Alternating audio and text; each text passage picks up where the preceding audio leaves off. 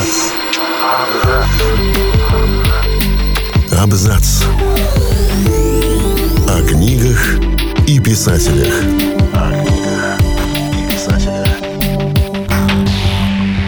Всем привет, я Олег Булдаков, и сегодня я расскажу вам про книги о политике, войнах и приключениях среди звезд. Мечты людей о космосе потихоньку воплощаются в реальность, но этой реальности пока далеко до фантазии писателей и киносценаристов. Поэтому неудивительно, что жанр космической фантастики не теряет популярности уже многие десятилетия. Пока мы не установили контакт с инопланетянами и не построили межпланетную империю, дайте хоть почитать об этом. А для чтения предлагаем вам истории от классиков жанра и современных авторов, которые изображали космос с помощью целой палитры жанров. От масштабной космооперы до странной робинзонады. Малоизвестный среди русскоязычных читателей британец Гаррет Пауэлл далеко не новичок фантастики, но не все его произведения завоевали внимание за пределами Британии. И уж точно ни одно не поднималось на такую же высоту, как трилогия «Угли войны», первый роман которой был номинирован на «Локус» и получил премию Британской ассоциации научной фантастики. Ее обладателями в разные годы становились Аластер Рейнольдс, Дэн Симмонс, Терри Пратчетт и Филипп Дик. «Угли войны» — совсем свежая космическая опера, третий и последний роман, который был написан в 2020 году.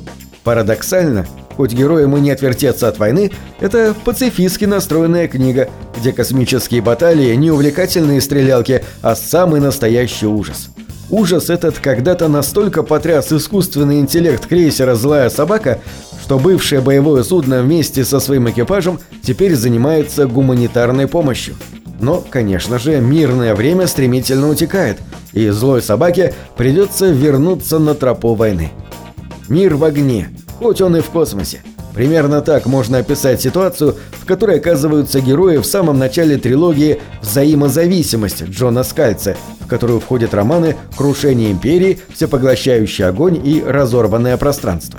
Существование межпланетного союза, объединяющего расселившихся по галактике людей, под угрозой. И все из-за нарушений в потоке, позволяющем перемещаться между планетами, а значит, поддерживающим экономику, политику, да и саму жизнь человечества. Скальц придумал поток под впечатлением истории великих географических открытий, когда мир представлялся мореплавателям таинственным пространством, по которому можно путешествовать только с помощью неподвластных человеку природных явлений. Роман «Взаимозависимость» обладает подобающей космической фантастике грандиозностью. Здесь и борьба за императорский престол, и всякого рода кризисы, и опасные схватки, и отчаянные герои. Удастся ли сохранить целостность разваливающейся империи? И на что ради этого пойдет императрица? Еще одна современная космоопера, на этот раз пока не завершенная. На русском скоро выйдет третий, а на английском четвертый роман цикла «Пожиратель солнца», по масштабу и сложности устройства напоминающего культовую «Дюну» Фрэнка Герберта. В центре этой истории оказался антигерой Адриан Марло, одновременно спаситель и убийца миллионов. Какой же извилистый жизненный путь мог привести к этой мрачной славе? «Пожиратель солнца» – не самая типичная космоопера и в первую очередь благодаря авторскому подходу. Ее автор Кристофер Урокио, крайне увлеченный реальной историей человечества, вкрапляет ее в свою вымышленную историю. И в космическом боевике появляются то Рим времен императора Трояна, то Византия Юстиниана, то викторианская Англия. С такими историческими оттенками неудивительно, что «Пожиратель солнца», будучи космической фантастикой, сильно напоминает эпическую фэнтези, где шаг за шагом раскрывается история жизни местного темного властелина. С книгами Андре Нортон отлично знакомы любители классических фантастики и фэнтези 20 века. Чего стоит один ее колдовской мир о попаданце Саймоне Трегарте? Читатели, чаще обращающиеся к современной литературе, могут эту писательницу и не знать.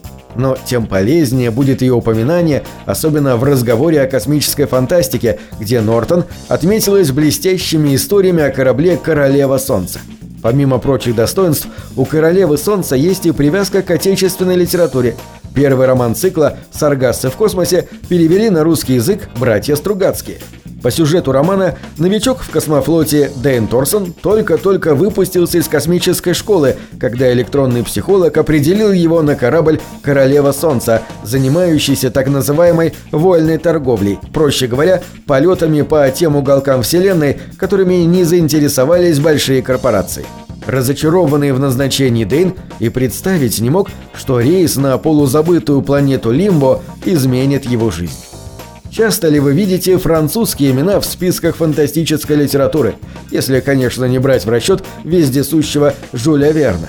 Отдадим же должное еще хотя бы одному яркому писателю, который был известен в СССР.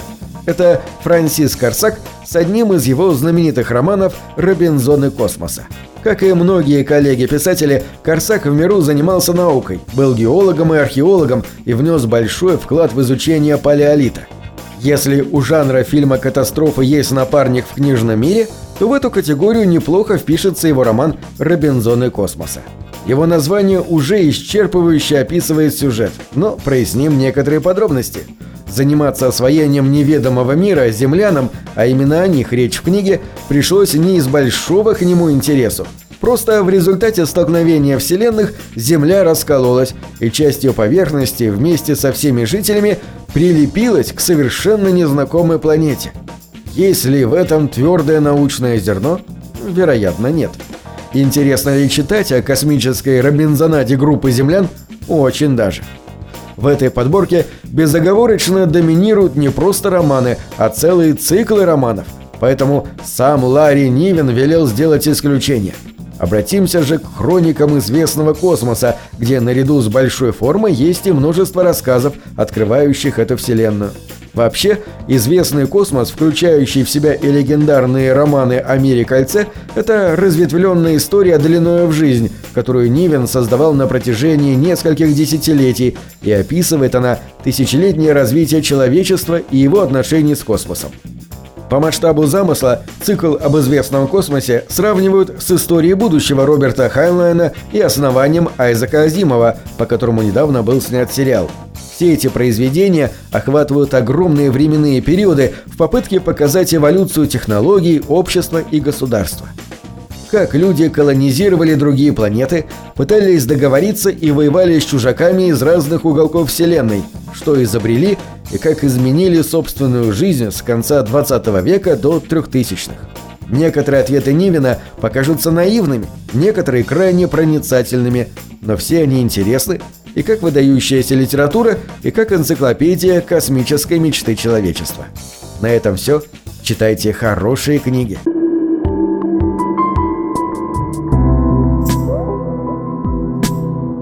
Книги — это двери, что выводят тебя из четырех стен. С ними ты проживаешь другие жизни, а свою умножаешь в 1000 раз.